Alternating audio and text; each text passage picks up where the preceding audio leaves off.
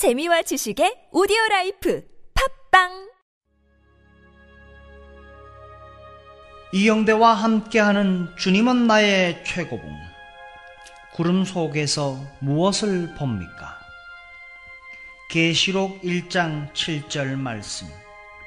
볼지어다 그가 구름을 타고 오시리라.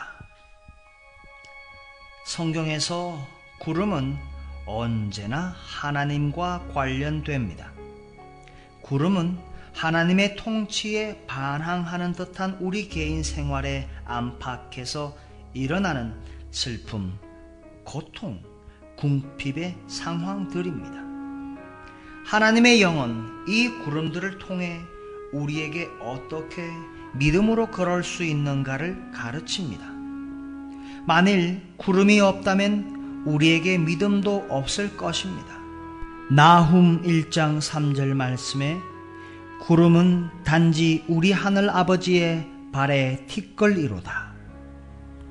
구름은 주님께서 그곳에 계시다는 증표입니다. 슬픔과 사별과 고통이 하나님과 함께 오는 구름이라는 사실은 얼마나 귀한 계시입니까? 하나님께서는 구름 없이는 우리에게 가까이 오실 수 없을 수도 있습니다.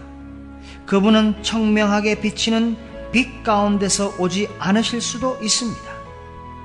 하나님께서 고난 속에서 우리에게 뭔가를 가르치시기를 원하신다고 말하는 것은 옳지 않을 수도 있습니다. 주님께서는 모든 구름을 통해 우리가 배웠던 것을 버리기를 원하십니다. 고난이라는 구름을 통한 하나님의 목적은 주님과 우리의 관계가 정확하게 어린아이처럼 될 때까지 우리의 믿음을 단순하게 하기 위한 것입니다. 오직 중심은 하나님과 나만의 관계요. 다른 사람들은 그림자일 뿐입니다. 다른 사람들이 그림자가 될 때까지는 구름과 어둠은 언제나 나에게 임할 것이며 다시 찾아올 것입니다. 과연 나 자신과 하나님의 관계가 과거 그 어느 때보다 점점 더 단순해지고 있습니까? 하나님의 이해할 수 없는 섭리와 우리가 하나님을 아는 것 사이에는 어떤 연관이 있습니까? 하나님을 아는 우리의 지식에 비추어 인생의 신비들을 해석하는 것을 배워야 합니다. 가장 어둡고 암담한 현실을 직접 대하면서도 하나님의 성품을 의심하지 않을 수 있을 때까지는 아직 우리는 하나님을 모르는 것입니다.